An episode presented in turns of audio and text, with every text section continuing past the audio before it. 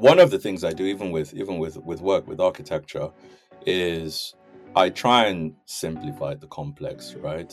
Try and break it down to the fundamentals. Um, so if you think about museums, just by definition, they're a Western social construct, right? They were they were institutions that were built to celebrate empire, to celebrate British imperialism and conquest, right? So if you try and understand what that means, you had these buildings which were erected, and then objects that were taken from faraway places by British soldiers, either as loot or as just, you know, spoils of war, were now put in these buildings to celebrate the strength and the might and the glory of, of the empire. Welcome back to another season of Third Culture Africans. I'm proud to say Africa's number one award winning career and entrepreneurship podcast, voted for by you at the African Podcast and Voice Awards. I am Zezaria Sal, your host. I'm obsessed with all things entrepreneurship, and our show is dedicated to igniting your entrepreneurial journey, sharing resources, and giving you the tools to pursue your dreams fearlessly. We celebrate artistry and stories from those brave enough to create something and succeed, inspiring, motivating, and full of wonder. Discover how those who succeed do it.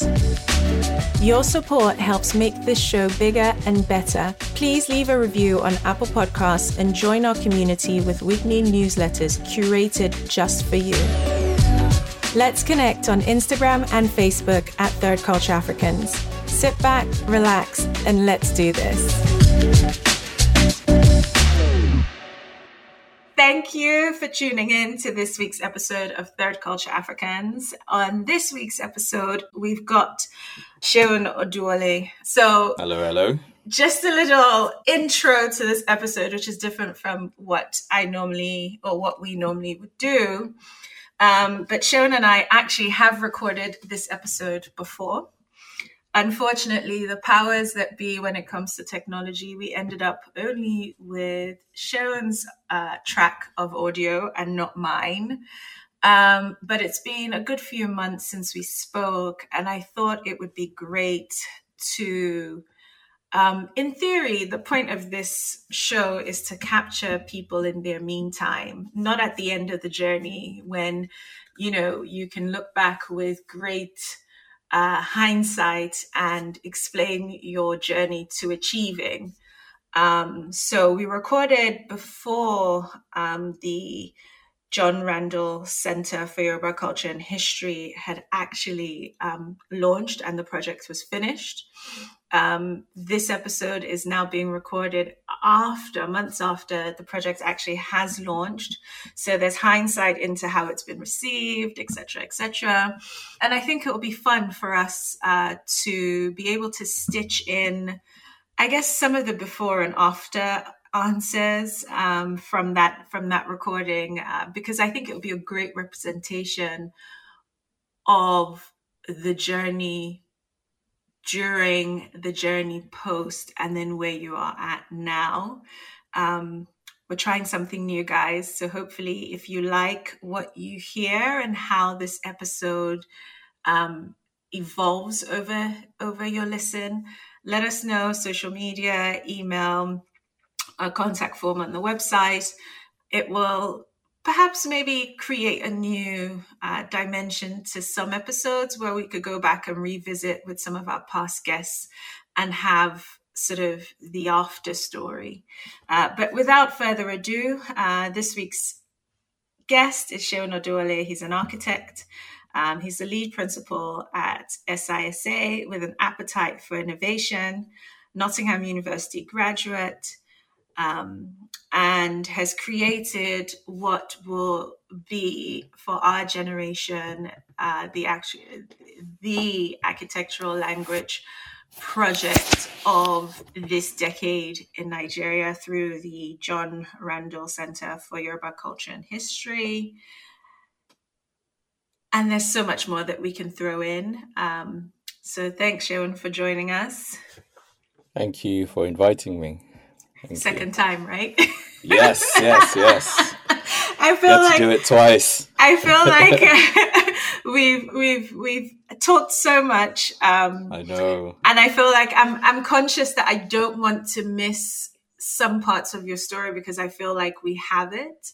Um, okay. But I would love to kind of insert, I guess, your early journey um, from mm-hmm. our early recordings roundabout here. So mm-hmm. if you guys can sit back, take a listen, uh, Seun explain sort of his journey into architecture and where he is now.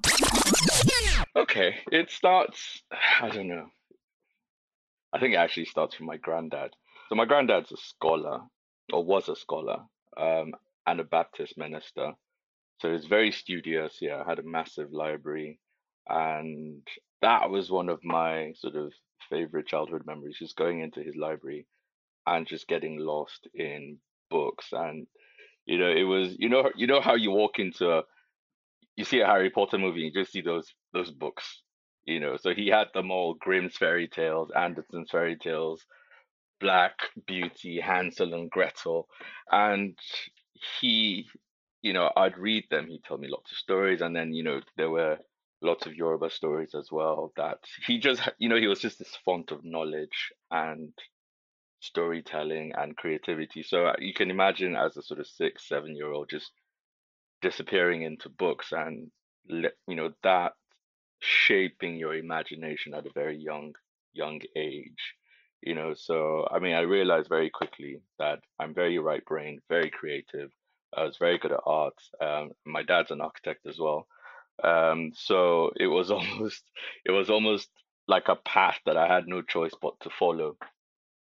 You know, um, so I went to I actually went to University in Nigeria for three years.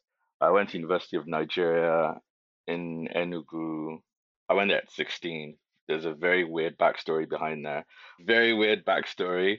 I kind of half of it was a blur, if I'm honest. But I was there you know, learned some stuff. Or well, I was there and I I vaguely remember some sort of education during my three years there. But um, there were lots of strikes, uh, so I was at home half the time. So I went to Nottingham University. So I mean, by that time, I'd honed my technical skills at least a bit more than a fresher, than a first year university student would have. Architecture, Yes, yeah. So I went and it's yeah, I think 18 at the right age. Um, so I was good technically. I mean, I could draw very well, but what was a shock to me was the more theoretical, philosophical side of architecture. You know, which is taught in the West, but not. Um, it's not taught, or it wasn't taught in Nigerian universities. So that that was a big that was a big hit to my system because um, I had to I had to learn. I had to go back to reading to understand. you know, and and and and uh, you know, I had to immerse myself in in in in history, art history, architecture history, philosophy, styles, um, architecture philosophies, but then also English literature. There was there was just so much of it, and so it took me a while to it took me a while to to get used to that. You know, I I really struggled, but and it really hit my confidence. You know, because you know, same as you, I thought, yeah, I know what I'm good at.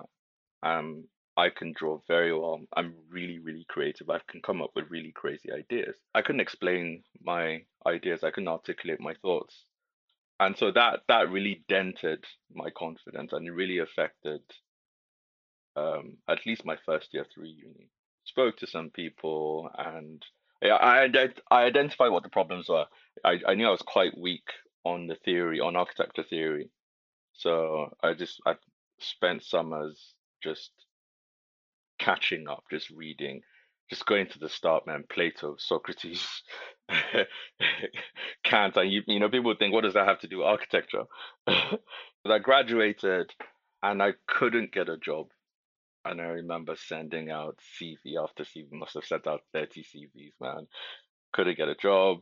Spoke to one of my tutors who, I mean, it was a funny story because I was, I was, I was aiming for sort of call it your tier two firms, your B firms. And he said, look, man, just sh- shoot, shoot for the top. You know, try the A guys. I remember looking at the guy like this guy, you just want to kill my confidence completely, Sha. I can't I can't get with the B guys. You want me to try the A guys. And he's like, look, what's what's the worst that could happen? You get five, six more no's. Um, and long story short, I did got an interview with one of the biggest firms in the UK at the time, Hopkins and Partners, and I got a slot.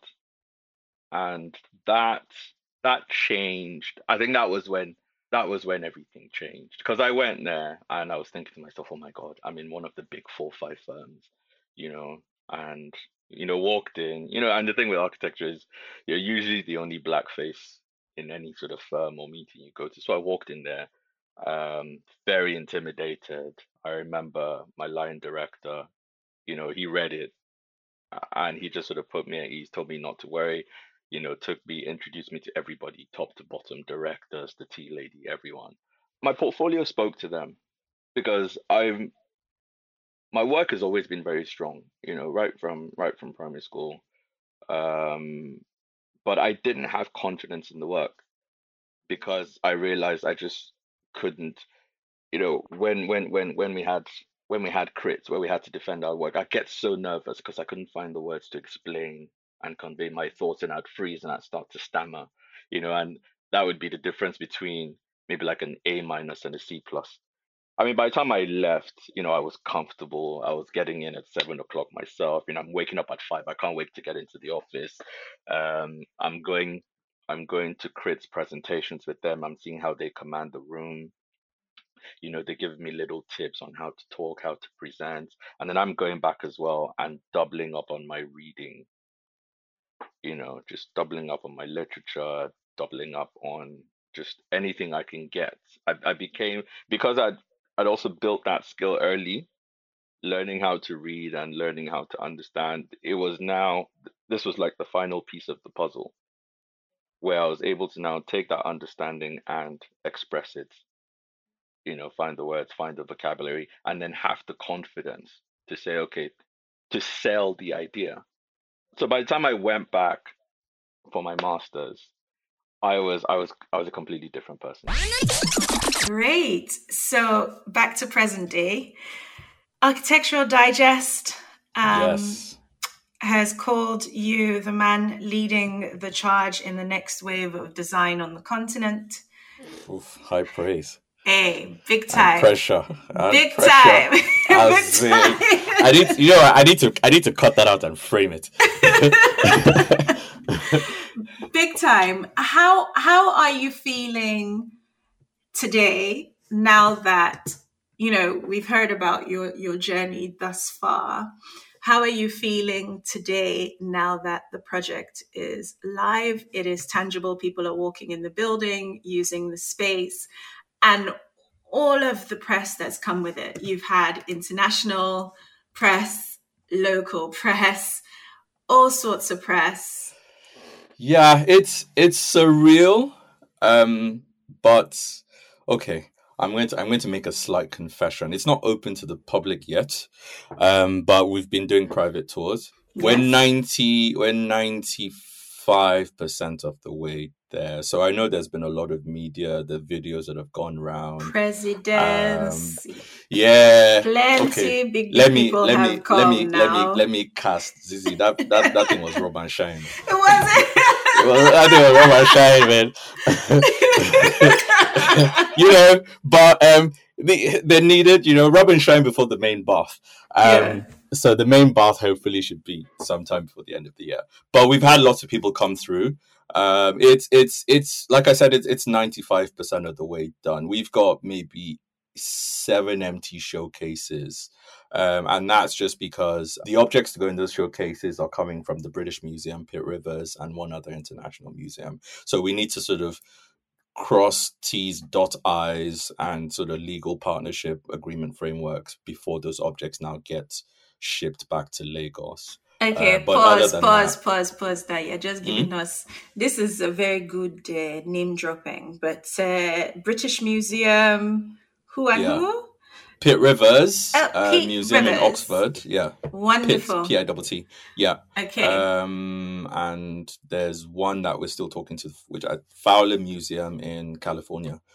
Um, so so let's put this into context. You Mhm. are waiting for artifacts that very much belong to Nigeria that have been for centuries living in other people's spaces. Now, in the press recently, there's been there's been talk about that, right? There's been you're, you're um, throwing me straight into this restitution argument. Ah wait well, I'm giving They're out a hard pass, man. Handbrake U-turn. wait now. So so we've heard about how the project came to light because Mhm, we mhm. are about to insert it here. So, hmm, Randle Center, my perfect project. It would be this. Like if I if someone sat you know if someone sat me down as a student and say just write your perfect brief, it you know it would be this, uh, because it's it's the opportunity to sort of test all the thoughts and ideas that I've accumulated over the twenty years that I've been working, and and try bring it to life, you know. Um, but I mean the very start of this, there's sort of there are about three different starts to the project. so let me let me start with my own start, and then you know, um, or let me let me talk about my own start, and then and then how the project, you know, really came to life. Um, so I've got this group, right, um, of other architects. There's myself, Papa, Omotayo, and Tosin Oshinowo. Um, and we once in a while we come together and sort of just exchange ideas and just talk about architecture, urbanism, and um, how we can improve um, the quality of architecture through the work that we do, or through mentoring young young architects, or you know, or teaching, or just talking about it, our experiences. Um, so we, I think it was in 2015 or 2016, we held a program at the British Council looking at interstitial spaces, which is um, leftover spaces in urban areas and how they get underdeveloped. So um, under bridges or those little sort of plots of land between uh, a road and and a housing area. You know, these spaces that now get neglected, and you get gangs, drug druggies, or or or, or just where people go lay about. And you know, so we did a study, and then I, I was also doing another study about um, Lagos and um, Lagos during the rainy season and why it always floods, right? Um, which is one because we're too close to sea level and a lot of the green space has been built over, so the water can't go into the ground, and we don't have uh, a proper established drainage network, right? So these two exercises were running in tandem. Um, so during those studies, um, we in the office we we came up with this idea of um, trying to create public interventions. So Papa worked on this project, which turned the underside of Falomo Bridge into a usable space. Um, and he worked with an artist called Polly Alakija. So if you go there now, um, they've, they've they've they've they've turned it into a really nice space. You know, so some events are held there. Kids play football. There, um, there's paintings of the Chibok girls on the columns of the bridge, um, and we thought came up with this idea of sort of trying to recreate a green space, uh, swimming pool space, you know, somewhere somewhere in Lagos. Um, and then I met I met someone who uh, had a conversation with who now mentioned that the that the governor, the Lagos state government, were thinking of a new museum, right? Um, and then as part of that conversation, I was told, "Oh, do you realize there's an old swimming pool somewhere in Lagos Island?" And I'm like, "Really?" you know, so went to look at the swimming pool, took pictures. So went there, took pictures, and sort of put together a proposal to renovate the swimming pool. It was completely boarded off, so it was on on JK Randle Road. You drive past it, you won't even know there's a swimming pool there. Uh, so we got in, we snuck in, you know, took our pictures, you know, went back to the office, did a model, um, and then put it together and handed it over. Gave it to this person who passed it on to someone in Lagos, Lagos State government. Uh, and then we got a call back saying we should we should turn up at the sites. So we went to the sites. You know, just sort of standing there casually, and then and then the governor turned up. so governor turned up, and then we you know we we told him about the idea, and he was like, "Oh yeah, yeah okay, like it, mm, like it." Uh, and so we were excited. We went away. Uh, we went away thinking, okay, well, this is this is we can we can we can we can renovate this. Uh, and then we got a call back saying, oh, they needed um, they needed another building. Um, and I said, you know, what do you mean you need another building? Because there was there was a there was a there was a hall there was a memorial hall next to the swimming pool um, that was demolished and there was an uproar. So we were called and said, okay, we need a design to replace that memorial hall. I'm like, okay, what do you need? uh, and so there was there was an idea of something, but there wasn't really a brief. So we said, okay, fine, you know, we'll go away because they said, oh, we want a museum. I'm like, why? There's a museum right across the road. The National Museum's right across the road. Um, but I said, you know what? I went back to the office and said, guys, okay, let's think about this. Let's so let's sit down. I'd when we were looking at that swimming pool, I'd done some research because the first question is, why is there a swimming pool here? And how come nobody knows about it? You know, so I went and spoke to my dad, spoke to a few of my uncles, you know, tried to get as much information as possible. That was when I found out about about Dr. John Randle. Right? So Dr. John Randle was born in Sierra Leone. Um, his his grandmother uh, was Sarah Forbes Bonetta, who I think was Queen Victoria's, who was gifted as a slave to Queen Victoria, but got adopted. So she was Queen Victoria's goddaughter, right? So he he schooled in the UK, came back to Nigeria, set up a surgery on the marina um, at the turn of the 19th century, and there was a jetty in front of his surgery. So little kids used to go there, play. Boats used to take off from there to Ikorodu, Badagri. and if there were any accidents and people drowned, those corpses would wash up to the front of his um, surgery. Bit morbid. Um, so he went to the he went to the government house. He went to the state house to the to, to the to the to the colonial government house at the time and said, "Look, um, can you guys build a pool so that these kids and other Lagosians could learn how to swim?" And they said no. So all of Onikan around that time used, was a park called King George V Park. So think think Kensington Park, right? Just big, large expanse park. You know, Tafawa Balewa Square was the race course. It was, you know, there were tennis courts. Lagos Lawn Tennis Court, where, where Lagos Lawn Tennis Court is now, were, you know, actual proper lawn tennis courts. So that entire area was a park with tennis courts, you know, with with with with a race course. And so they said to him, "We won't build the pool, but you're happy to build it, you know, if you want." So he built the pool in the park with his own money in 1928 and so obviously it it it became a big attraction, big recreational space. Um, lots of Lagosians at the time swam, in, you know, in there. And then he passed away. His son took it over, um, and I think his son passed away in 1952 or 53 or so. Then five of his son's friends um, came together, set up a trust to look after the pool, right? So that kept going. Uh, and then in I think sometime in 1956, uh, Tafawa Balewa now gave them uh, the plot of land right next to the swimming pool, and they built a hall in memory of uh, J.K. Randle, who was the son of Dr. Randle. So that hall became another nucleus, but for but for creatives. So Cyprian uh, Ekwensi, uh, Wole Soyinka, you know, there were a lot of theater performances, poetry readings, it became think like the like the current Freedom Park. So that was that was the main sort of cultural nucleus of Lagos Island, right?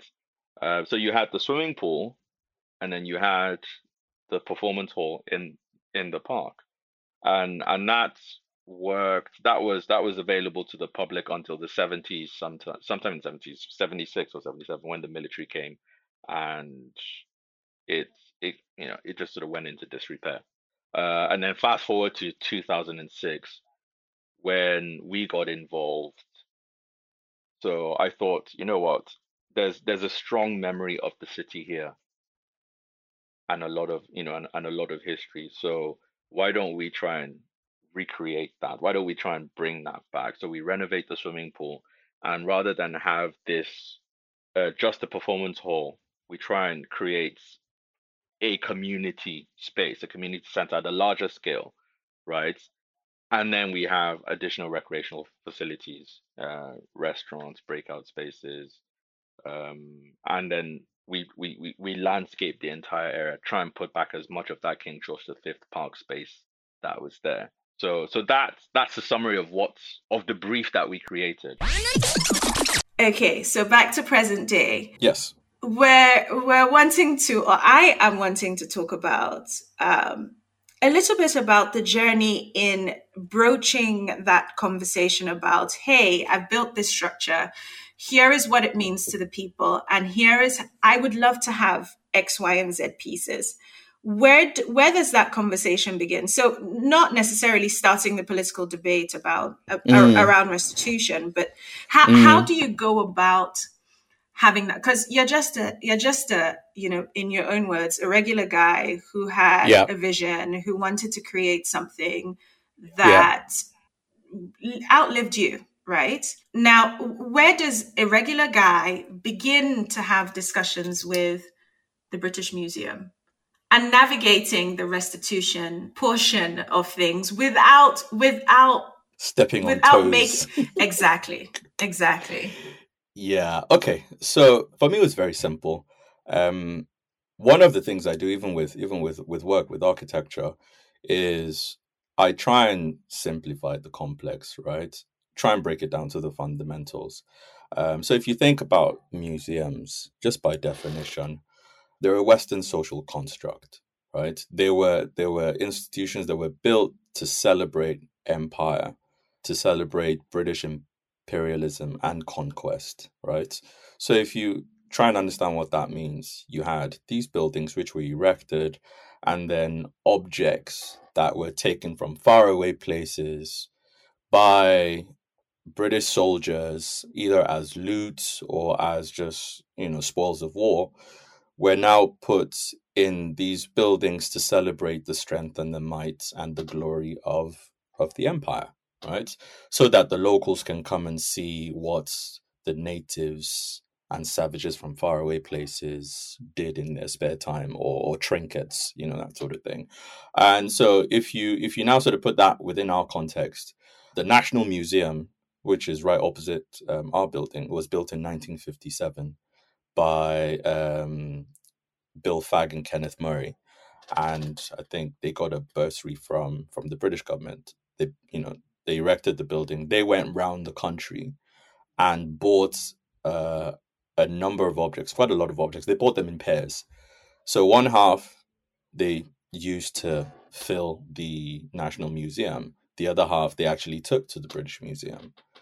So right from the start, you know, you could already sort of trace the provenance of a number of objects that went from here to to the British Museum. So that's you know number one, and then number two, um, most of us who grew up in Lagos have been to their museum at one time or another, and you know there's a disconnect. It doesn't quite work. Yes, it's informative, but there's no context. You know, there isn't much context to to to the exhibition. So, and I remember, I don't know how old I was, eight, nine. I was always struck by how, you know, alien it felt, how academic it felt, you know, um, how divorced or how I, how unmoved I was, you know, and then, uh, I mean, my, my, I come from a fam- family of art people. Um, so did quite a few visits when I was younger, Paris, the Louvre, the BM, the British Museum as well. Um, and going into these places and just them being very quiet, very static, very solemn, very contemplative spaces. And then in a corner somewhere, there's the Africa collection where, you know, East, West, Nupe, Yoruba, Nok, Kanuri. Everything is, is all just, everything just, just kind of jumbled together. It's just one, it's there. one conquest story, basically. Yeah. So, so when of when this opportunity came along, for me personally, it was an opportunity to interrogate this idea of museology right? And and the entire Western paradigm to say, look, um, this is a space that we're now going to situate in Lagos, in Onikan, which is the cultural heartbeat of Lagos Island, right? Uh, and there's a lot of history that surrounds it, you know, from the State House, which was built by the British government, was the colonial seat of power. Island Club, which was the first private members club that wasn't open to um, Nigerians, and then you had yeah, and then Lagos Lawn Tennis Club the same, and then Yoruba Tennis Club was set by Herbert Macaulay, and, and so on and so forth. So you you, you talked about um, I guess the history of the site when we last spoke. So we're gonna just throw that in here, just so that in present day listeners can catch up. You know all the spaces around Onikan. So you have the National Museum across the street, which is built in 1957. Um, the other side of the fence from us is the other side of the fence from us is um, Island Club, which was the first private members club. Then across the road, so um, locals were not allowed into Island Club. So Yoruba Tennis Club was was um, was set up by indigents, Herbert Macaulay, um, Katie Ajas, and a few other people. So there was there's a lot of there's a lot of history there as to why these buildings were there. You know, then the race course became Tafawa Balewa Square. Um, Freedom Park was an old was an old prison. And then further down Broad Street, you have CBAC, which is the Center for Black African Arts and Culture, which is where all the documentation for Festac 77 is kept. You know, so we yeah, so we looked at all of that and we thought, okay, there's there's there's how do we there's there's a lot of history that's tied to sort of Yoruba heritage around this area. So how do how how how do we pull from that and make that part of the subject matter, which was why we came up with this idea to have the community space and then also an exhibition floor that tells that sort of narrative. So that tells that tells that Yoruba story, and also so that that becomes like an exhibition space at, at, at a higher level. Then at a lower level, we now have these additional facilities. So there's press rooms, there's seminar rooms, there's conference room, there's an online there's an online library, there's a temporary exhibition space. So it becomes a daily use space. It becomes a multi-use, you know, becomes a multi-use space um, that sits in this park. Okay, so we're back. So yeah, so for me, it was very simply okay. How do we, how do we sort of deconstruct this whole idea of Western museology, right?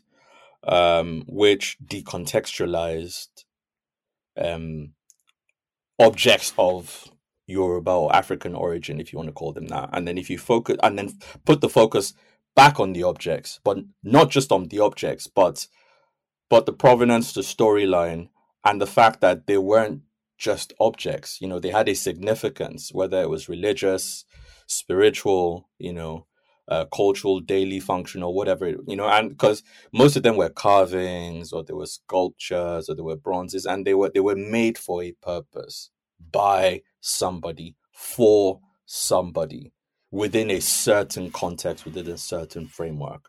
So how do we recontextualize not just the objects but the narrative around how they came to be and and and and and and, and the social system that led to their creation right? And then sort of almost sort of zoom out and look at the wider historical framework looking at the culture the heritage almost sort of from the origin point. So because those objects relate to a point in space and time right? But before that before the creation of that actual object at that point in space, at that point in time, there was there was a system, there was a social system, there was a hierarchy. That you know, there were people. They lived within a certain kind of order, within a certain framework, and they, you know, this was what they did, this was how they did, and this is how these objects came to be. So the narrative. So we're almost sort of humanizing the story that created these objects. Well, we're, so we're, we're telling we're telling than... it we're telling it from a non-colonial lens, right? E- exactly, completely decolonized lens. I know that word is very sort of popular at the moment, and I try I try to shy away from it. Let's use um, it, please. You know. It will help us with SEO. Okay. Decolonial, mm, well, decolonialism. Fair, fair. fair. so when people are searching for references, best come here, yeah. please. We've got the, we've got the true the true Lolo mm. over here. Yeah. But you see, the thing is, for me personally, I think the word decolonize still centers the colonizer. Yeah, it does. You know what I mean? So, um, but, but yeah, it's, for, it's for the, the true for the, story. For the, for the purposes of yeah, so it's it's it's it's saying okay, how do we how do we how do we sort of reconstruct this typology right? Or how do we tell and it so, tell the story for for ourselves by ourselves right? Exactly. Because... celebrating ourselves. Exactly. So that's that's what it was. Or so that that was where that was where my head was so where, right? where do you start the conversation though? Do you just pick up the phone hello british museum i'm this i'm just this guy with this um, i literally walked in or oh wow. I literally just walked in you know? So um, we designed the building, um, and and it was just a shell. So in conversation with my clients, you know, I said to them that ah, sir, um, sure you know when we're done, like your building will be empty. Oh. And he was like, eh. you know, we got to put stuff in it. you know, we need some stuff, man. Yeah, yeah. It was like, okay, so how do we go about it? I said, well, we need content, right? Um, and apart from content, we need um, we need the infrastructure. So I use the li- I use the library analogy. Say you want to build a library, you need the building, obviously, right? And then you need you need the books. But in a library would have more than just books. You'd have maybe maps, manuscripts. Uh, so and then you need bookshelves because you can't just put your books on the floor, right? you know, so you need you need bookshelves, you need computers, you need hangers, you know, and so on and so forth. So coming back coming back to to to to our space, you know, we had the shell and then we needed content, right? Which wasn't just limited to objects or artifacts. And then we needed the actual museum infrastructure. So glass cases, projectors, uh, graphic panels, you know, so on and so forth. It, I mean, the list is endless. And then because in in in this context, we were uh, the one thing I was adamant about. There were two things. One, I wanted to be I wanted it to be an unapologetically Yoruba space. So Yoruba would be primary language, English subtitles. Right? Oh, wow. That was number one. Yeah. And then and then number two, um, I wanted it to be a completely immersive space that was sort of typical of of of a Lagos environment because I guess that's what people are most familiar with. So because when you think when you think Lagos, you think you think energy, you think chaos, you think vibrancy. If you're being positive, you think noise, you think smell, you think, and then you, when you think about different experiences in Lagos, so if you go for it, if you go for for an Owambe, for example, or for a wedding, you know, it's just a clash of colors, noise, vibrancy, swag, money flying everywhere, food smells, champagne. You know, there's there's just an energy. You know, there's just a vibe. There's just a vibrancy, and which for me is is it sort of it characterizes Lagos and by extension the rest of Nigeria. Because if you go to Abuja, if you go to Kano, if you go to Enugu, it's just a sort of different interpretation of that energy, right? But so with so I wanted to capture that energy where you walk into that space, you know that you're not in a Western museum, right? You know that you're so so a lot of a lot of elements that make up that system, you know, we were going against. So the first thing I wanted to do was have a soundscape from start to finish. Noise everywhere, if you want to call it that. Uh, the African, the African trademark, oversensitized. Jetta style. Yeah and so, uh, because I remember the first conversations with our exhibition designers, they were like, "No, that's that's that's too much. It's too much sound." I'm like, "No, no. Like, have you guys been to Lagos? Like, you need to come to Lagos, you know, sort of thing." You so are assaulted by noise. Yes, exactly. You are assaulted That's by one. it. Exactly. Then number two, I want a color everywhere. You know, almost like a sort of wedding. You know, yes. you have bride's color here, groom's color here. Again, people are clashing the two. Yeah, assaulted by all the senses. All yeah, like your sensory overload. Yep. You know, the jollof rice wafting past your nostrils. You know, all of that. It's a complete multi-sensory experience. You know, which was a bit of a challenge because so I had I had to build a team of people who were experts in in in in in, in museology, especially Western museology, and had to now try and explain to them that look, guys, we need to sort of break this down, right? And and and thankfully, I had I you know I had some professors, you know, uh, Professor Abiodun, especially Roland Abiodun, who wrote this book called Yoruba Art and Language, which looked at um, Yoruba heritage and language from a philosophical thought perspective. I'll come into that later on. But he was sort of instrumental. But going back to to the institutions, like I literally just walked into the BM one day, man. Pitch in hand or just Shut Pitch in hand, though. I was like, I went into the reception. I said, hello, hi. uh, excuse me. excuse me. Can I speak to somebody, curator for Africa? Yeah. You know, they're like, who do you represent? I looked at her like, what do you mean? I, I am me. I am me. I am him. and me is I. Should I start? I what kind of question is that? Yeah. You know, you know people, underestimate people underestimate the power of just trying. Yeah, exactly.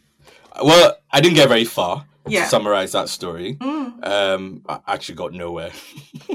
but at least was, you know that they'll, they'll probably met. At least you probably got the name of the person who probably. I did. I said I didn't get kobo. They didn't give you anything. Zero, man. Oh my like god. Zero. Okay, so how did you do it? so, um, so there was a friend of mine, um, Sonia, who is also working on another um museum project. So I think he'd come across these exhibition designers called Ralph Appelbaum Associates, and they're like the daddy of museum designers. I mean, they they did the Queen's Crown Jewels. I think they did the Jewish Museum.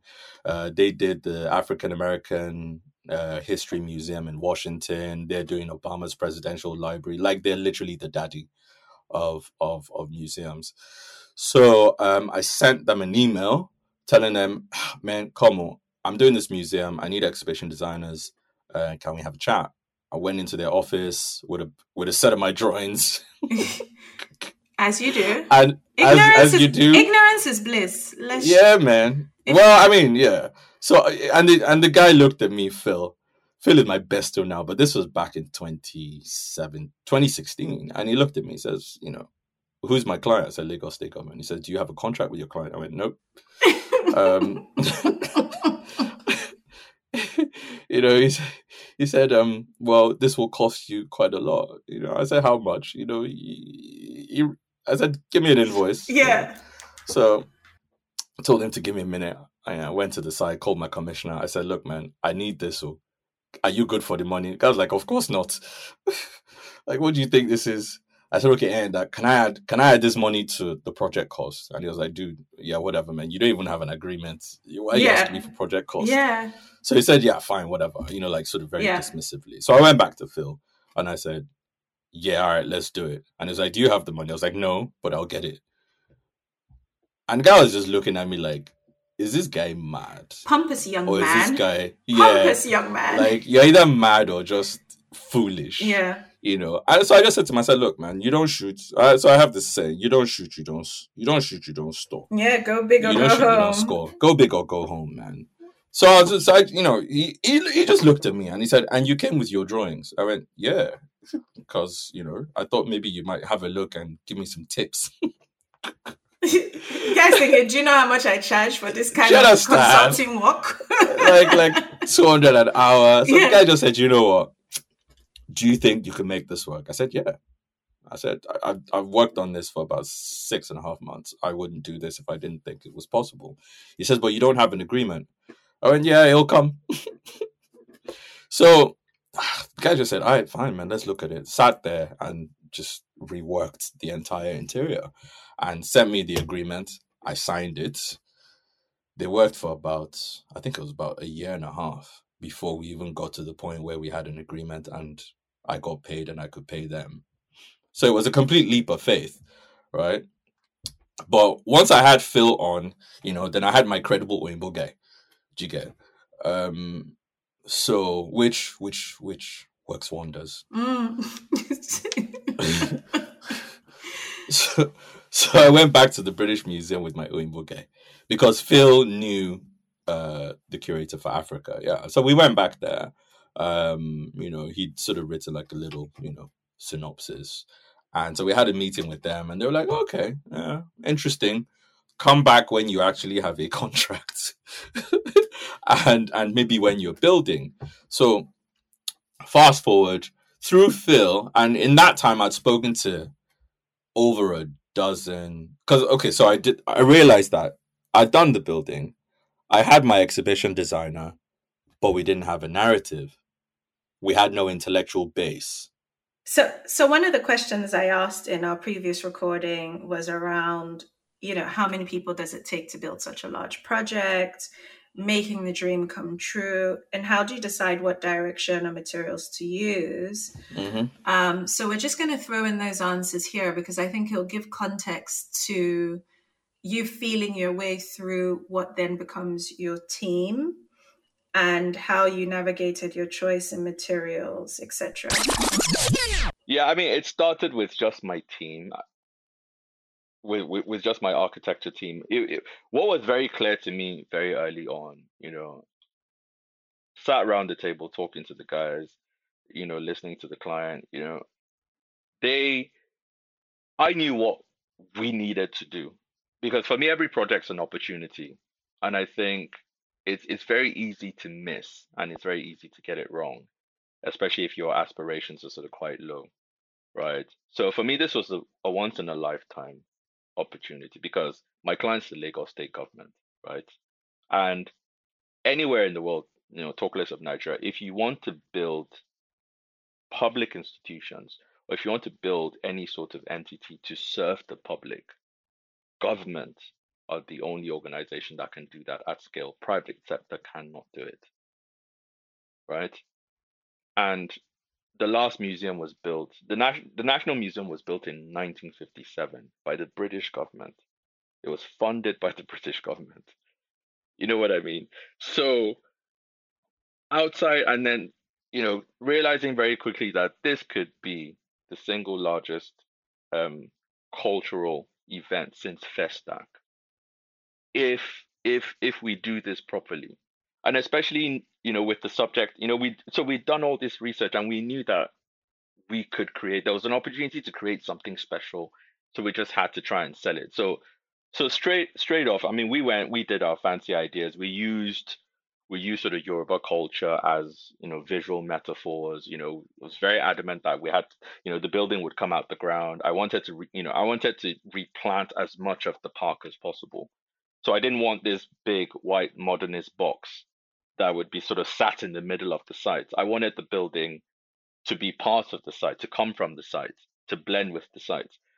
You know what I mean? So that that was what informed our green roof. So it becomes so the building itself becomes an an extension of the landscape, if you will. You know, and you know we, we we we I couldn't use Adobe for structural reasons, so we you know we built it out of concrete because we needed it to be structurally sound, but we've rendered it in a in a in a mud like mud like finish. So it still looks like, you know, it's indicative of, but it's not. Right. And and so we you know, so we did all sorts of things with you know, with the architecture to to make it as contextual as as we could. Right. Um at least the area that I had control of. And then the swimming pool, um, we made it bigger. So we made it 25 meters long. So it's half an Olympic size, eight lanes wide. So it can be used competitively. So it's not just, you know, recreational for leisure at the weekends. You know, Lagos State schools can come and they can have their inter-house sports and you know other sporting events, Olympic trials, whatever else, right? Um, and then I knew that okay, if we're going to do this exhibition space to international museum grade, MoMA, whoever it is, I needed the people that could do it. I needed subject matter experts, right? And as as as as as we went on, um, I stumbled on this book called Yoruba Art and Language. Or someone actually recommended it to me, and I read it, and it's it articulated everything in my head. you know, like and and and I mean, what the book basically does, it talks about or it looks at Yoruba as a language and and culture, but from a philosophical thought perspective. My my team, right? I've got yeah. So, I mean, one of the things that I made sure I did was I went and got the best subject matter experts that I could. So, I've got a Harvard scholar, right? I've got a Cambridge scholar who wrote the narrative for the museum, right? And then I've got I've got two other scholars, uh, one from Leeds and one from Wisconsin somewhere, right? and then my exhibition designers are Ralph Appelbaum Associates. They they've done they've done 300 museums around the world. They did the African American Museum in Washington, that was designed by David Adjaye.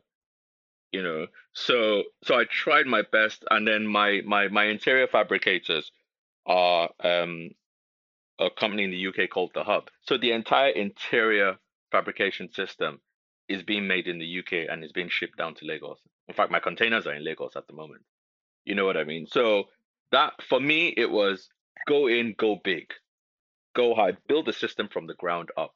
So not just the building, but the actual operating system as well. I've got a partnership with the British Museum. So they're helping me set up operating systems, training staff, you know, management procedures, you know, all of that. Um, the client has set up a board which is made up of public and private sector personnel. We're currently speaking to sponsors, you know, and and and and and, and funders, so that we can so that we've got a support system for this institution. Because there there really isn't any precedent for what we're doing, right? And for me, it's important to build that system so people can see it's possible. I call it first mover disadvantage. Everybody will say it can't be done until you do it, and then they'll say, "Yeah, I knew you could do it."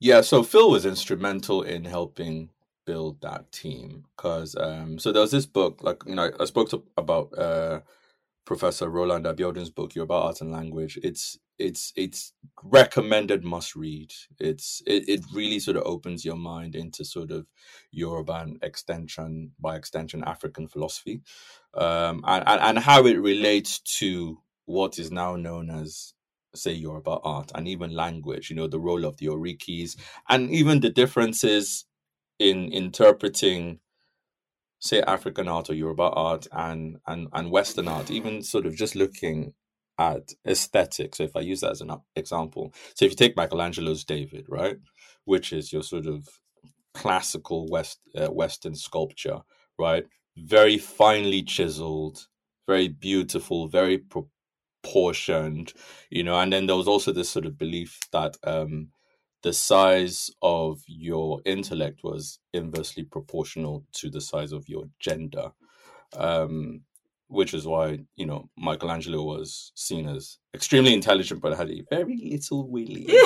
um, you know, and, and, because that was the aesthetic interpretation yeah. of the time. Yeah, yeah. Whereas if you look at um, Yoruba carvings of, say, a male or a female, there's more abstraction. Yeah and it was eyes, head. Yeah, the markings. focus is on exactly yeah. because the ori is sort of your center of your being, your destiny. Yeah. So the head is seen as the most important. So if you look at the proportions, the head is almost sort of always bigger than third, the body, if not yeah. half than the body. Yes. and then the eyes being the window, yeah. you know, to the soul, soul. to the ori are sort of prominent, mm. and then the willy is quite also prominent because that is the point of um creation, right?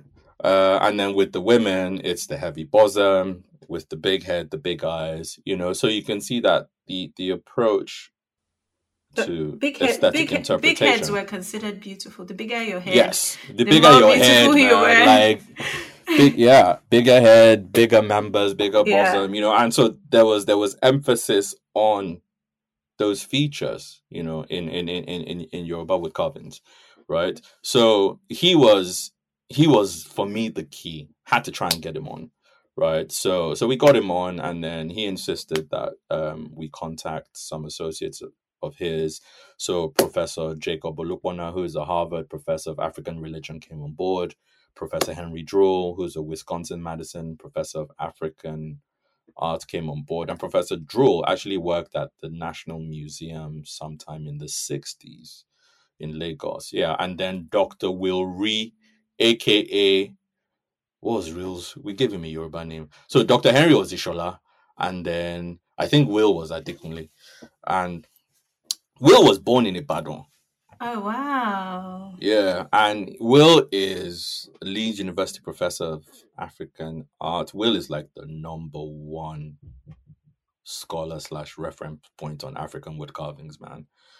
Will can look at a carving and tell you who made it, when. You know, like Will is just Will is bananas. Um, and so so I had so they were they were my four fonts of knowledge, you know. So you know they were the nucleus. So they created the narrative, right? The the intellectual base, you know, um, for for for for the exhibition.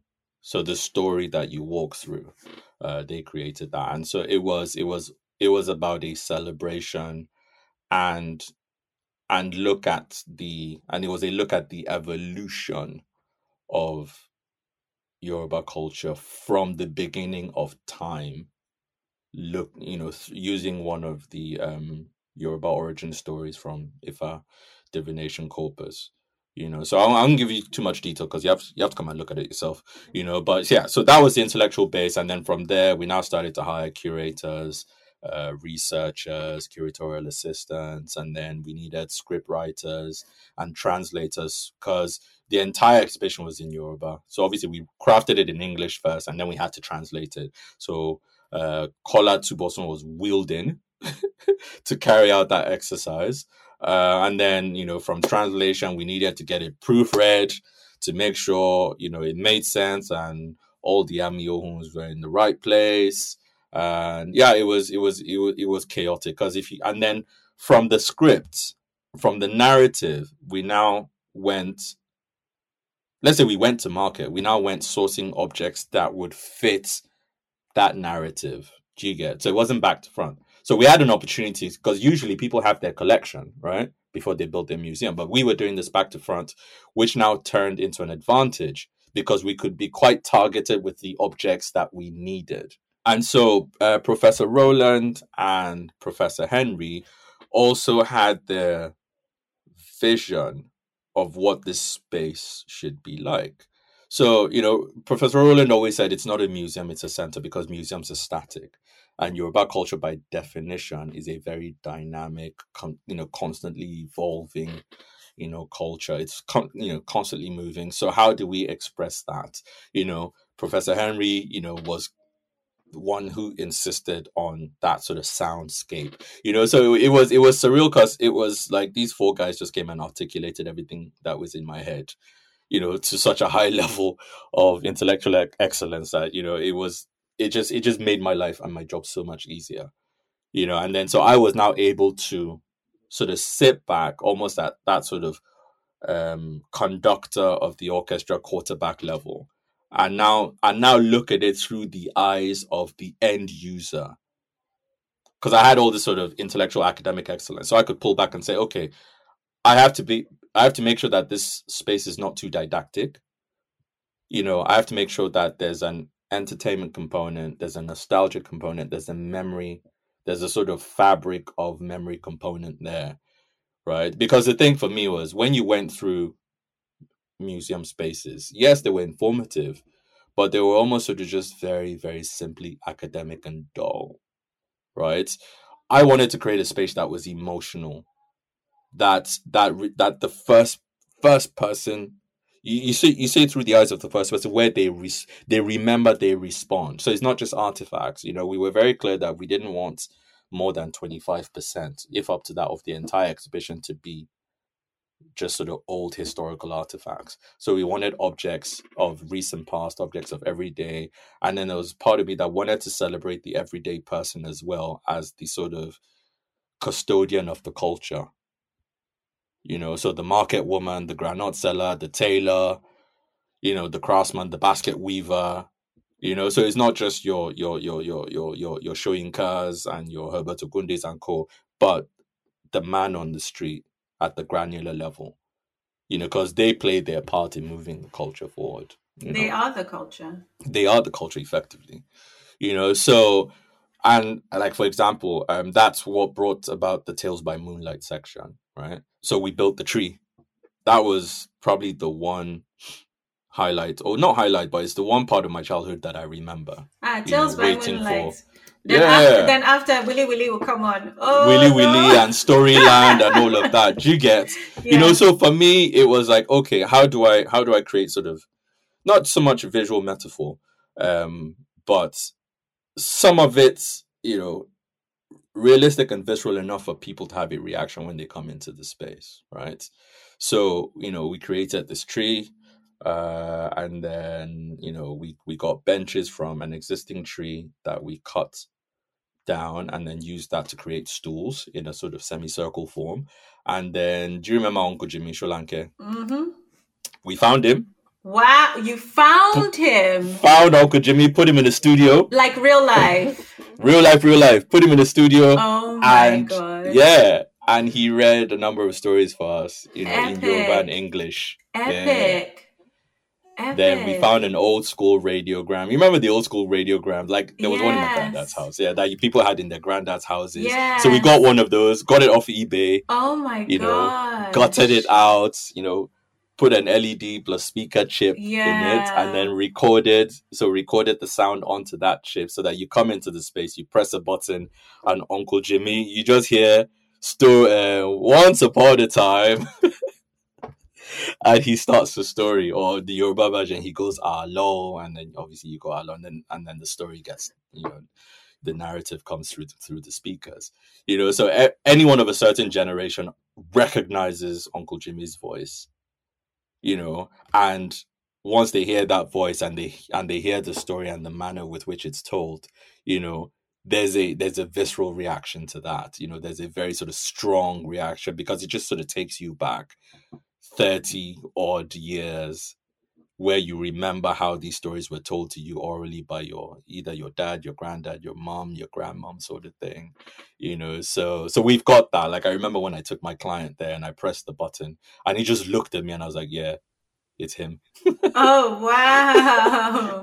wow. How cool. you know? very cool. I knew i mean we a few weeks ago i took uncle jimmy there as well even he was Mm. stunned i think he was almost tearful Oh. you know. because he was like is that me i was like yeah that's you dude but I guess one of the questions is like being able to go back and celebrate um, because there's something about the well the building is more than just a building and the curation is more than just storytelling i think it's also a celebration of the influences over time that have Absolutely. created what what we know today as Yoruba culture, right?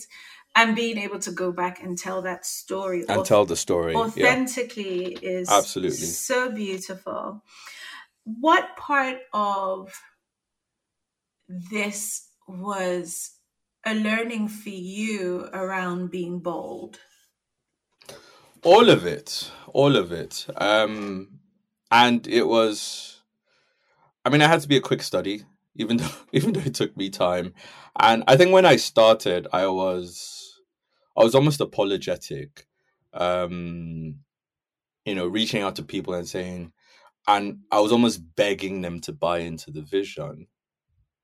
So maybe there was a i don't know there was a desperation you know attached with that approach because I was reaching out to people and I was saying, This is what I'm trying to do. Can you please come on board? And it was just, Nope, nope, not interested. Who's your client? No. Are you kidding me? No. I remember someone even said to me that um, I can't afford to have my white stained by you. Wow. You're crazy I until know. you've done it, right? Yeah. And, you know, and that made me realize. So that was very Mm. early on. Mm. Um, I remember someone saying to me, um, Who are you?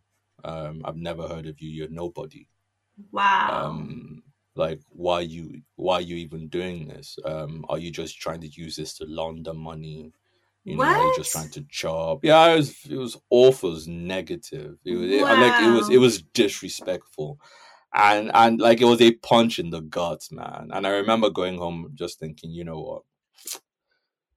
Yeah i licked my wounds for a few days but then i just thought you know that was probably the best lesson i could have learned at that time.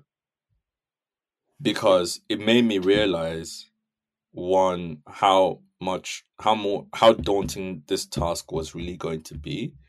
Um and secondly very very very few people actually have um the foresight or the ability to think outside of their sphere of understanding do you get so it made me become very very targeted with building my team do you understand like i didn't want any half steppers I didn't want any sort of maybe. Let me let me. This thing could be good, so let me come in. But you know, I'm half in so that when it start once it starts to go pear shaped, I'm out. I yeah. just yeah deuces, man. You know, sort of thing.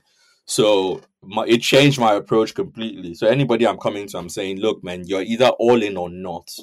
I'm gonna do this with or without you. Do you get? So yeah, I I, I had to grow up very quickly. Incredible. Um, hmm That's amazing. So your favorite buildings in Africa are? Ooh, the National Theatre, Iganmu, Lagos.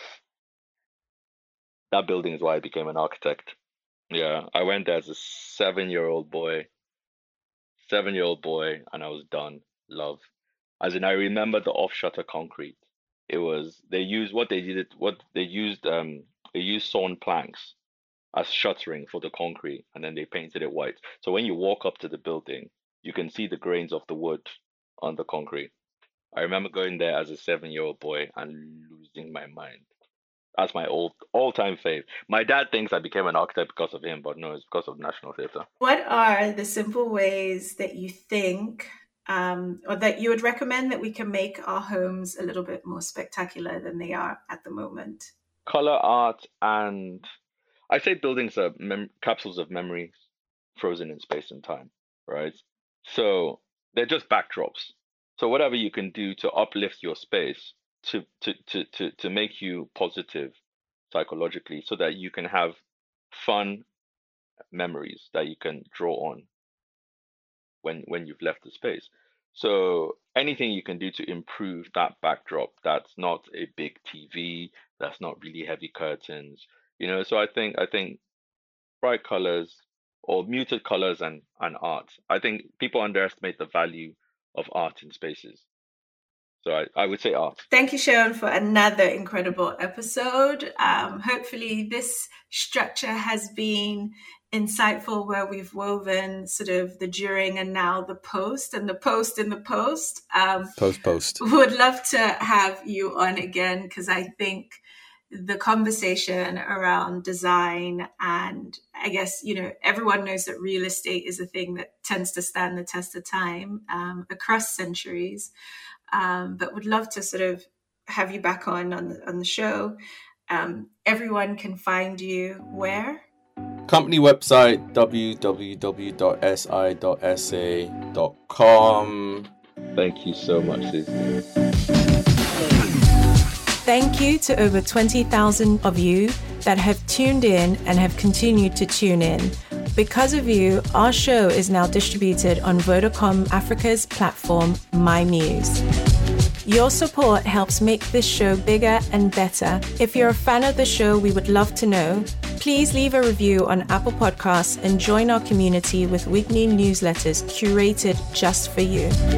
Check out our free resources on entrepreneurship, productivity, finance, and leadership at thirdcultureafricans.com. You can now catch special episodes with video on YouTube at Third Culture Africans. Let's connect on Instagram and Facebook at Third Culture Africans. Let's do this.